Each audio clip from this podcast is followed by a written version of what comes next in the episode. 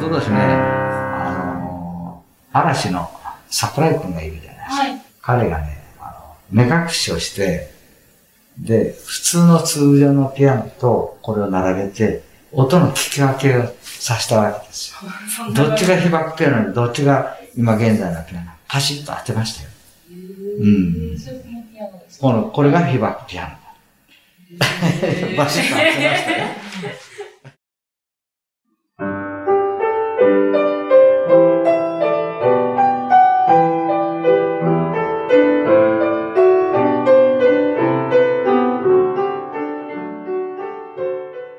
朝日新聞の木田光です。今回は特別編で矢川ピアノ工房の矢川光則さんのインタビューをお送りします。今流れているのは77年前、広島で原爆の被害を受けながらも生き延びたピアノの音色です。私は7月、矢川さんの被爆ピアノ資料館を訪れました。お話を伺った後、このバッハの曲を弾かせてもらいました。長老ピアノに触れると緊張で手が震えました。アップライトピアノには表面に傷がありました。でも、いざ鍵盤に触ると力強いキラキラした音を奏でてくれました。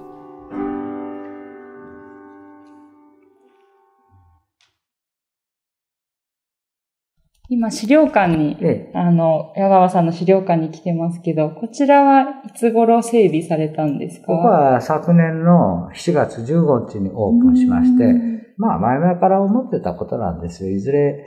ね、私も 今の活動っていうのも、ね、いずれ限りが来ると思うもんで、そういうこと、先のことを考えた場合ね、被爆ピアノはやっぱり永久保存しなきゃいかんから、うん、そういうことで、白感立ったんですよね。えっと、広島市がご出身で、ピアノの調律師さんの仕事をずっとされてますけど、うん、この被爆したピアノに出会われたのはいつ頃だったんですか ?98 年ですね。うんえー、40代ぐらいの時ですかね。だから何年前になりますか？今22年ですから、うん、えー、24年前ですかね。一台の、それがこのピアノですね。うんえー、これで、コンサート。藤田のそうですね。アップライト。ええで、コンサート始めたのがちょうど今世紀入って2001年の8月6日、あの、式典、平和式典があった後、平和公園の中でまずスタートしたということですね。それで全国順延コンサートを始めたのが2005年、ちょうど被爆終戦60年にあたりましてね。これを機にまあ全国これは回した方がいいだろうということで、全国展開を始めて、それがまあ、みるみるうちに広がっていったという感じですね。もともとピアノをこう、あの、修理するお仕事でしたけど、たまたまだったんですか？この最初の出会いは。そうそう。被爆ピアノとの出会いはですね、あの、その、被爆ピアノというよりか、ピアノのあのリサイクル活動をやってたんですね。家庭でいらなくなったピアノをもらい受けて、それで、まあ、あの、一方、ピアノが欲しくても買えない、そういう、まあ、物資施設とか、障害者施設とか、まあ、そういうようなところへ、こう、まあ、ピアノを送るという。だから私の場合は、あの、その、平和というよりか、環境問題から入ってるんですね。だから、っていうのはどういうことか言ったら、まあ、ピアノとはいえ、捨ててしまえば環境破壊につながるし、ちょっと直して手を加えればまた使っていけるものが、ただ、ピアノが古いっていうだけの理由で環境センターで処分される。まあ、これもったいないじゃないですか。だから環境保護の一環として、あの、ピアノリサイクル活動。で、もちろん、不要になったピアノを集めて修理して、まあ、中古ピアノとしても販売してましたけど、やっぱりこう、売るっていうのも、やっぱり限りがあるもんで、それ以上にピアノがどんどんどんどん入ってくるもんで、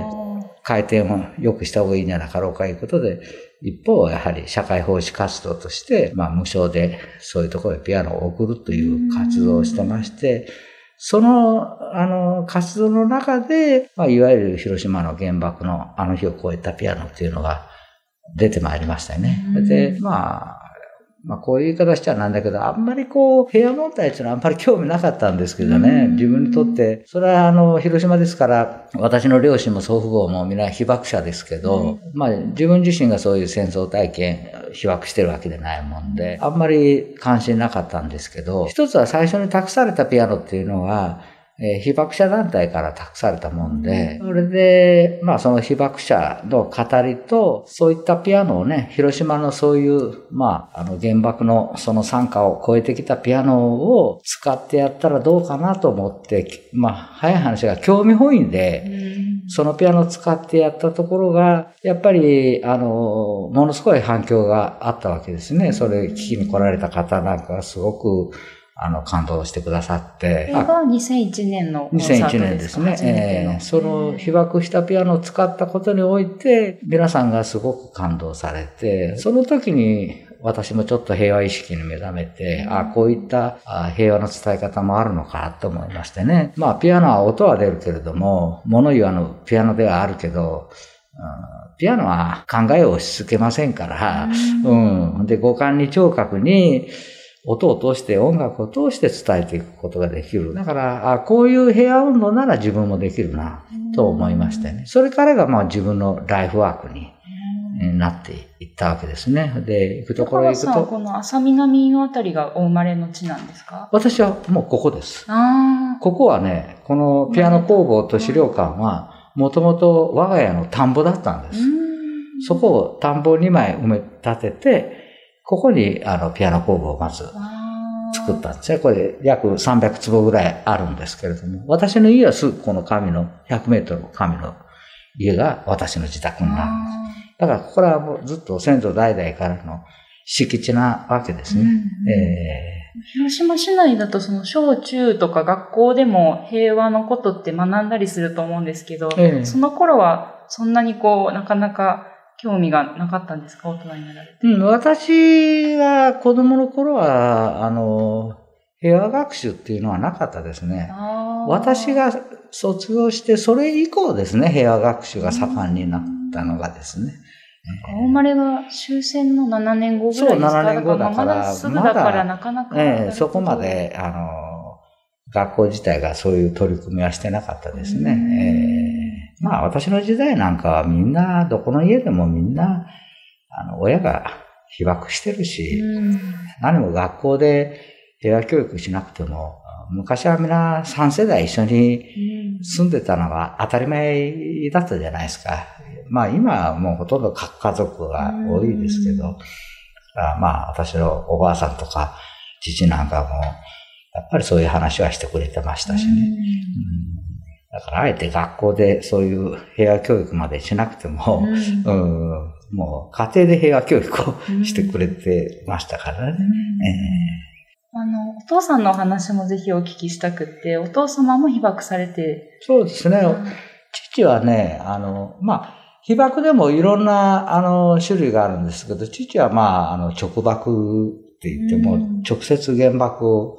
の被害を受けているんですね。っていうのは、爆心地近くにいましたから。で、その父は若い時、広島消防に、消防署に勤務してたんですね。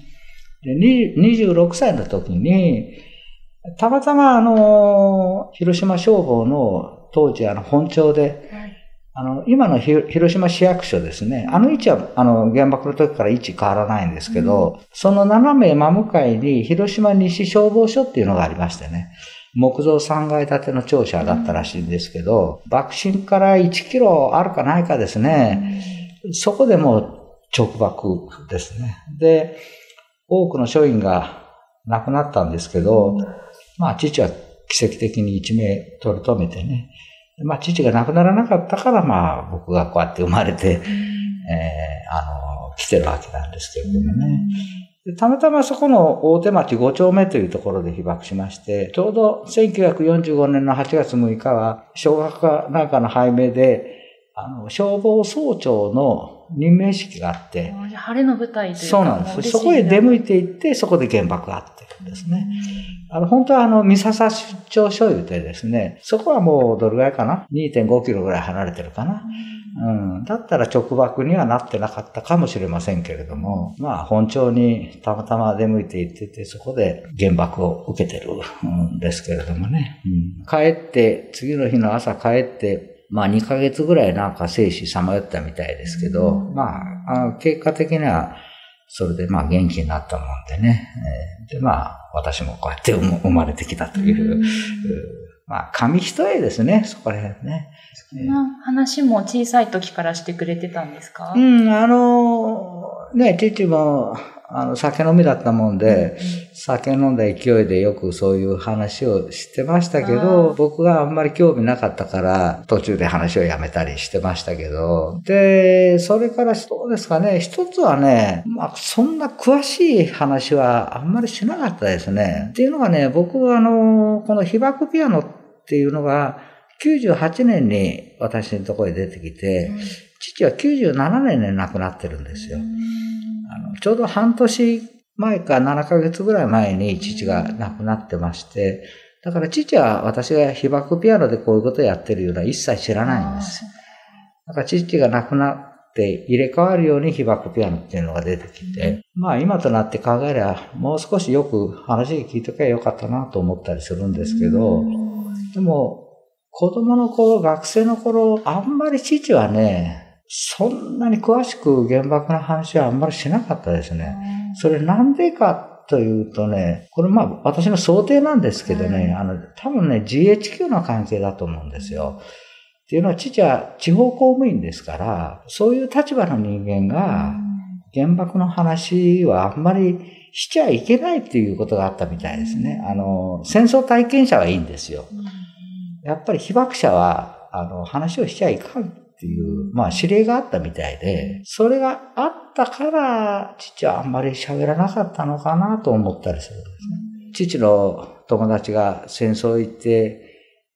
帰ってきたのが、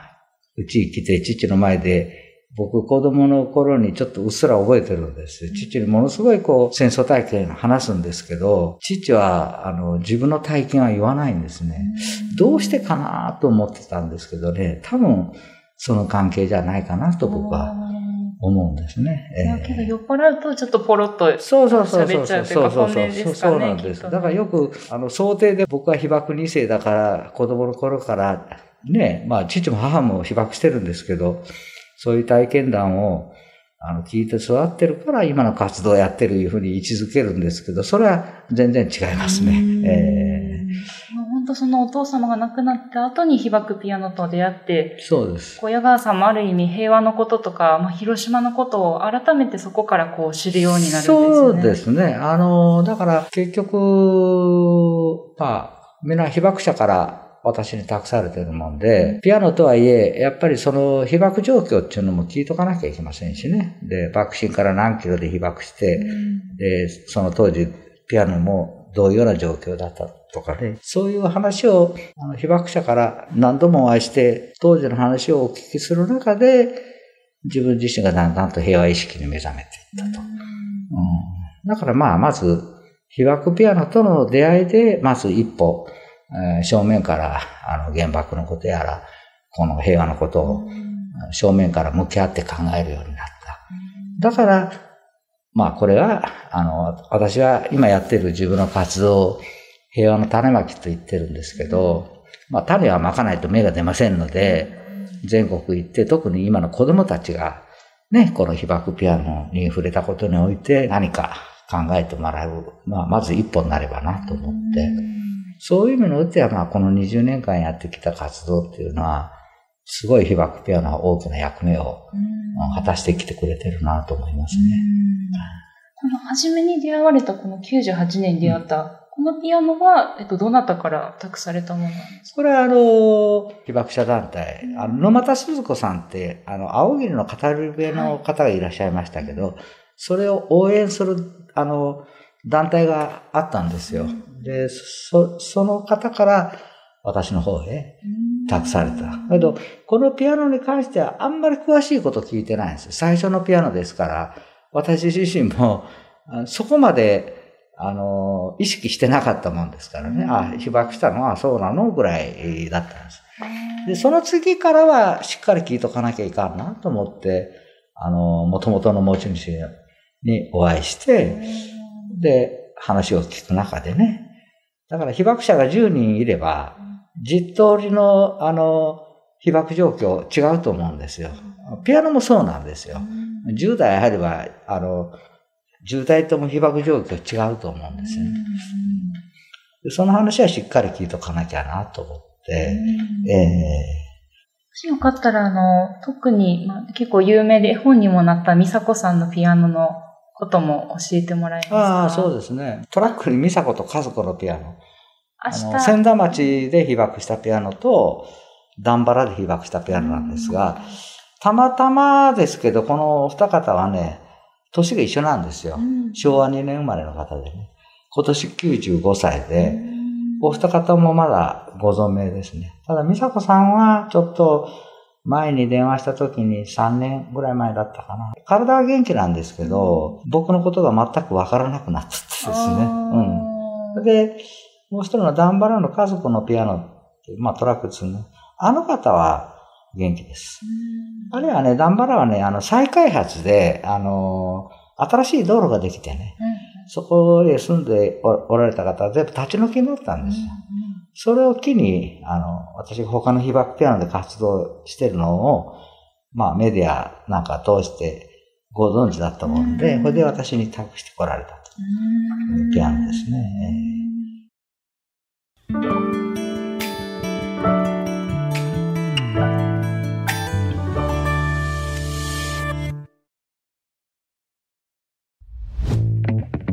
メディアトークパーソナリティの真田亮です。SDGs シンプルに話そうをお聞きの皆さん、朝日新聞ポッドキャストには他にも番組があるって知っていますか？メディアトークはメディアの今と未来についてじっくり言葉を交わします。何を伝えるのか、どうしたら伝わるのか、本当に必要なのか。コンセプトはあなたとメディアの未来をつなぐ。一緒に考えてみませんか？アプリからメディアトークで検索してください。続いてご紹介いただいたのは、2014年春に矢川さんのもとへやってきたヤマハのアップライトピアノです。岩田森夫さんという方が所有していました。体の悪い自分に代わり、修理したピアノに被爆を語り継いでいってほしいと託したそうです。いろいろとありますよ。一番近いところで、まあ、爆心から近いところで言ったらやっぱこのフナイルのピアノですね。団地で。だから岩田さんはそこで、あの、11, 11歳の時にご自宅で被爆しておられるんですよね。弟さんと一緒にね。で、あの、まあ、電信地も売れになって、家は全部崩れたらしいですね。で、その当時から井の口にあの別荘がありましてね。そこへ、まあ、夜避難されて、それから、まあ、一週間か10日後ぐらいですかね、しばらく経って、もう家は燃えてるだろうと思って行ってみたら、火災が家の真ん前で止まってたりてね。当時、そこの家の前が材木置き場で材木をいっぱい重ねてあったらしいんです。たまたま原爆10日の日は材木が全部なくなってて、そこは空き地になってたから、そこで火災が止まってて。で、あの、家が崩れて、瓦礫の下敷きになってるピアノをみんなで出して、で、あの時あの、第八車言って、あの、車力ですよね。それで、井の口までね、このピアノ運んだいって言っちゃったです。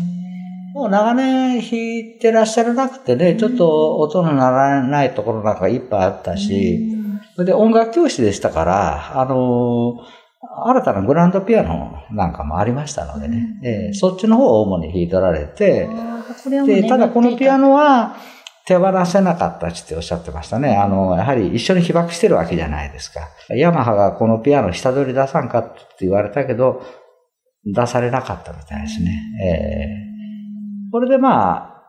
この岩田さんも私が他の被爆ピアノでいろいろコンサート活動してるのを知って、で、まあ、そういった形で使ってほしいということで、私の方へ託して、えー、来られたということですね。まあ、このピアノなんかも、やっぱり瓦礫の下敷きになってますから、あのガラスの声出してますけど、うん、ガラスの破片やらね、いっぱい出てきましたよ、ピアノなんかああ、この蓋を開けた中から、ええー、あれとか、家が崩れてるから、あの、屋根の下かなんか引いてあった赤土ですね。あれなんかもピアノの中から出てきましたね。じゃあもう演奏できない状態から修復してそうですね。まあ、修復とは言っても、必要最低限のことしかしてないですよ。あの、売り物にするピアノとは違って、リニリニューアルしてしまったら価値なくなりますのでね、被爆資料としては。だから、とりあえず音が出るようにして、もう元の材料を使って新しい材料は入れないようにして、どうにもならんところだけはしょうがないけどね。うん、やっぱり被爆資料ということを考えたら、あんまり手を加えん方がいいわけですよね。鍵盤とかもすごい色がこうそうそうそう黄色くなってますよね。象牙ですからね、これね。まあ、向こうにあるピアノなんかは、牛田朝日一丁目って、牛田小学校の真ん前で被爆したピアノで、あれもガラスの痕跡出てきましたよ。2.3キロです。あの辺まで爆風でやっぱり窓ガラスなんかが飛んでるんでしょうね。ガラスの破片が出てきた。一番向こうにあるピアノはね、エイラーズっていうピアノですけど、唯一これが海外のピアノで、アメリカ製のカリフォルニア産のピアノなんですね。あれはちょっと演奏もできないです。持って帰ってそのままで、もう音が鳴らんところ、半分以上音が鳴らないです。ね、こうやって大体国産のピアノが多いんですけど、やっぱり原爆は無差別ですから、アメリカのピアノも被爆して、この前あの、フロリダ州出身のあの、ジャズピアニストで、ジェイコム・コーラっていうのがね、はい、あの有名人ですよ。よくあの、ネットで100万人ぐらいの人が見てますけど、うん、ジェイコム・コーラ来たんですよ。あここにですか？ここ来ましたね。ピアノも弾いてもらったり、あのピアノも見てね、アメリカのピアノも被爆したかっていう感じでね、えー、見ていただきましたけどね。あのピアノはね、結構有名な人が弾いてるんですよ。昭和を代表する広島の名歌手で、あの、双葉明子さんです。あの方が使って。まあ僕、子供の頃はよく、あの、紅白歌合戦、NHK の紅白歌合戦に、第1回から第10回まで10年連続で出場されて、あの当時はなんか、あの、フランチェスカの鐘とかね、あの、夜のプラットフォームとか、岸壁の母とかね、そういうのをなんか歌ってられて。でも個人宅にあったんですか？アメリカの。去年の12月。あ、に来たばかり。西観音から引き上げたんです。だから、あれがね、爆心からね、あのー、中西さんっていう方が持ってられたんですけど、それの娘さんが今、えー、80、1歳と今79歳か、うち来られたんですけどね、自宅で被爆しとられるんですけど、原爆手帳のが、なんか同じ家をおられても距離違うんですよね。とね、非常に近いんですよ、あれとね。お姉さんの原爆手帳は1.3キロになってる。で妹さんのは1.7キロ。同じ。400メートルも違うでしょ。400メートルではかなりの距離ですよ。だから、な、なんでそうなんかなと思ってね。うん。だからまあ、測り方なんでしょうけどね。うん。まあだから、まあ1点、まあ5キロか6キロかあれぐらいかなと思ったりもしますね。えー、姉妹とも同じお家にいたけど、そう、そう。距離があるだけちょっと違う。ああ、なるほど。で、あの、火は回ってこなかったあの当時は、西観音の方は、の家の前の庭も広かったりって言っちゃったですね。で、あの、その前、あの、畑があってね、そこで火災が家の方には回ってこなかった。全然アメリカ産のピアノも入ってたんですね、広島の方に。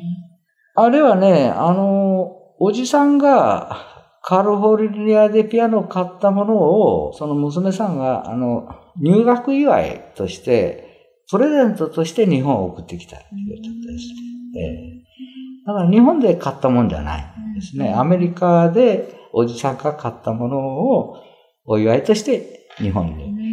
多分それは何ヶ月もかけて、多分船で運んでると思いますから、3ヶ月、4ヶ月ぐらいかけて、送られたんじゃないかなと思いますけどね。ぜひその初めてコンサートした時の様子もどんな手応えだったか教えていただきたいんですけど、2001年ですか？もう20年前ですけど。うん、そうですね。まあ、あの、大体あの、平和公園ではね、過去、コンサートはほとんどされてなかったですね。えー、で、今でこそ、まあ、修学旅行なんかで貸し出しで合唱の伴奏なんかで持ってったり、えー、もしてるんですけど、これは平和公園っていうとか、もうご存知のように、あそこはもう、聖地というか墓地ですからね。えー、で、まあそこで、まあ最初に話したように興味本位でやったら、やっぱり僕が被爆ピアノに出会った時以上に周りの人がすごい感動したわけです。えー、それからですね、自分がやっぱり正面からそういうことを考えるようになって、で、被爆者の沼田さんの語りと、から被爆ピアノコンサートでやって、他の被爆者の人もたくさん見に来ておられましたしね。うん、広島のその原爆のね、あの日を超えてきた、あの日の参加を超えてきた、いわゆるまあ戦前ピアノというような表現の仕方をしてたんですけど、マスコミがいつの間にか被爆ピアノとこう、で、それからまあ被爆ピアノ、被爆ピアノってこう、なっちゃったわけなんですけどね。だからこれも、あの、被爆したピアノっていうんでしまい込んで、えー、表に出さなかったら、今のような形にはなってなかったと思うんです。まずそれを、まあ、一応音が出るようにして、演奏会で使ったことが、まず、一歩、一歩踏み出したことが、こういう広がりになっていったということですね。えー、そういうのを意識してやったわけじゃないです。だから、あくまでも興味本位でやったことがこのようなことになったということですね。うんコンサートやるときは、周りの方がこれを使っピアノでぜひコンサートしたいという感じで。それからやっぱりこう、被爆ピアノの依頼が来て、でも、2001年から2004年まではですね、まあ、広島県内だけですけど、年にまあ2、3回ですよ。そんなもんですよ。で、2004年という年ですよね、に、全国回る前に、2004年の確か11月だったと思うんですが、長崎呼ばれたんですよ。長崎平和音楽祭っていうのがありまして、で、場所は長崎の原爆資料館の地下のホールでしたね。えー、そこへお招きを受けて、で、その時もやっぱり同じ被爆地ですから、ものすごい反響がありましたね。あの、多くのマスコミも、ね、長崎のテレビ特集文社ほとんど入ってきまして、ですごくそこで PR もしてもらったりして、これで広島へ帰ったら、あの、来年は被爆終戦60年だなということで、で、周りの人が広島県内でちょろちょろやっとったらダメだよと、全国回し三島ということで、あるパーティーで、ちょうどあの時、前の市長の秋葉市長来取られて、で、一杯飲んだ勢いで話してたら、まあ、じゃあ全国回るか、言って話してたのが、すぐ横に中国新聞の記者がいまして、記事に書いちゃったんです、それを。だから僕もちょっとこう、引っ込みがつかなくなって、じゃあ行かないけんか、とこうなって、で、2005年の3月に、あの、初めて県外、愛知県に行きました。で、呼ばれたのはね、電話がかかってきたのはね、あの、高校生の平和大使だったんですよ。東京の都立国際高校っていうのがありましてね、そこのあの平和大使の女の子から、被爆ピアノの貸し出しの依頼があったんです。その愛知県、やる、持っていくとこは愛知なんです。うん、愛知九博があったんですよ。うん、愛知万博ですね。そのオープニングイベントで招かれたんですよ。うん、でその時は学生もピアノ弾きましたけど、スペシャルゲストであの、ゆずですね、はい、うん、が来てましたね。えー、で、その時に愛知に持っていた持っていくときに、その一週間ぐらい前に、あの、平和大使の子供たちじゃないんですよ。大人の人から、やっぱり、あの、主催してやる団体の人でしょうね。で、電話かかってきて、ただ、この被爆ピアノから放射能が出ちゃおらんかいろ、電話があったんですよ。でいやそんなこと言われると、放射能の責任問題なんかを言われて、それはちょっと僕はできないから、じゃあ、この話はやめましょうかと。なかったことにしましょうか。ただ、広島のマスコミは、あの、愛知九博に被爆ピアノが行くって報道してたもんで、なぜ持っていかんようになったか、その旨は伝えな、伝えますよ、つってから、で、電話切ったら、すぐまた折り返し電話が、さっきの話はなかったことにしてください、つってからにね。まあ、それ、すごい差別問題になるじゃないですかね。だって、ねえ、たっぺ60年も経って、今77年ですけど、60年経ってもまだそんなことをね。ででも、それはピアノに対して言われてることですけどね、人に対して。うん、で、まあそういうのをちゃんと説明してあげればね、もう理解。えー、まあ知らないところから来る部分の偏見ですよね。まああんなこと言ったら広島へ来れないじゃないですか。ねえ。だからまあ、それでまた私も少しちょっと必要最低限のことは原爆のことも知っとかなきゃいかんなと思ってね。それでちょっと、あの、いろんな人と相談して勉強するようになったんですけどね。その電話の時は結局、それでも開催することに、ね、開催しました。ええだから、ぜひ来てくださいということで。この持ち主でもう高齢で亡くなっちゃった方も岩岩田さんああ、いらっしゃいますよ。岩田さん亡くなっちゃったし、そっちの中川さんも亡くなってし、向こうの中西さんも亡くなっとってるし、弟亡くなっとられるね。だから、今生きとられるのはトラック積んでる2台のピアノぐらいですね。あとみんなもう、だってもう77年、ね今年経つわけですから、え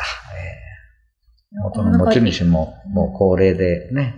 えー岩田さんちょっと早かったよね。あの人、何歳だったかな ?80 ぐらいだったかな？亡くなっちゃったのね。ピアノを託されてからどのぐらいしてだったんですか？あの、この記事を書いた時に、体が悪い自分に変わって、令和元年の12月、令和元年の末ですよ。最近だから、そうです。もちろんお通夜にもお葬式にも行きましたよ。うん、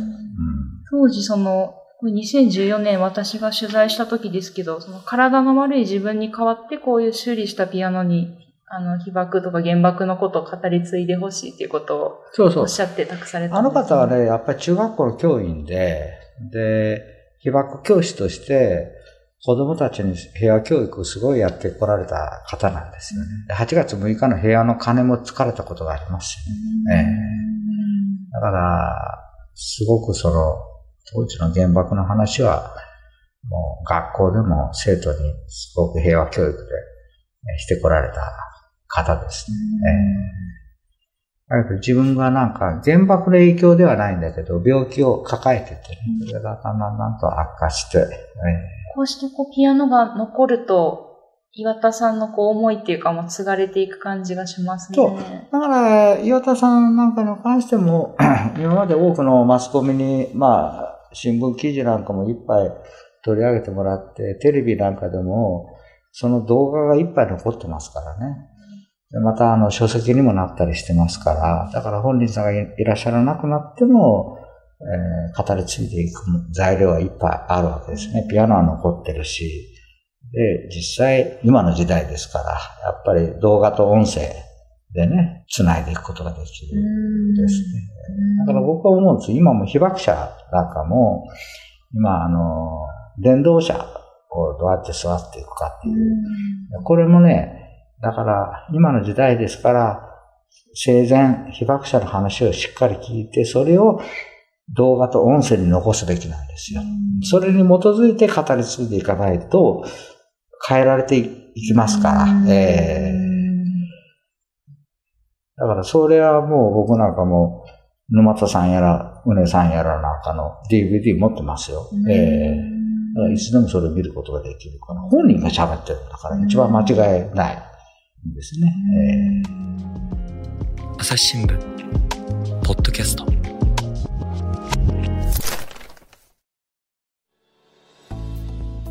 お話はつきませんが続きは次回にお届けします。本日は矢川光則さんの被爆ピアノ資料館を訪ねてお話を伺いました。資料館のホームページへのリンクは番組の概要欄をご覧ください矢川さんは全国を飛び回って被爆ピアノのコンサートを開いていますので機会がありましたら会場で生の音に触れてみていただけると嬉しいです。リスナーの皆様番組を最後まで聞いてくださりありがとうございました。今後も朝日新聞ポッドキャスト番組を続けるためお力添えいただけると幸いです。ご使用のアプリから番組のフォローレビューをお願いします。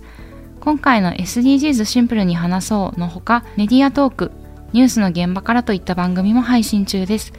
こちらも概要欄にリンクを貼っておきます。また、お便りフォームからご意見やご質問もお待ちしています。Twitter メールでお寄せいただくのも大変励みになりますのでよろしくお願いいたします。朝日新聞ポッドキャスト朝日新聞の木田光がお届けしましたそれではまたお会いしましょう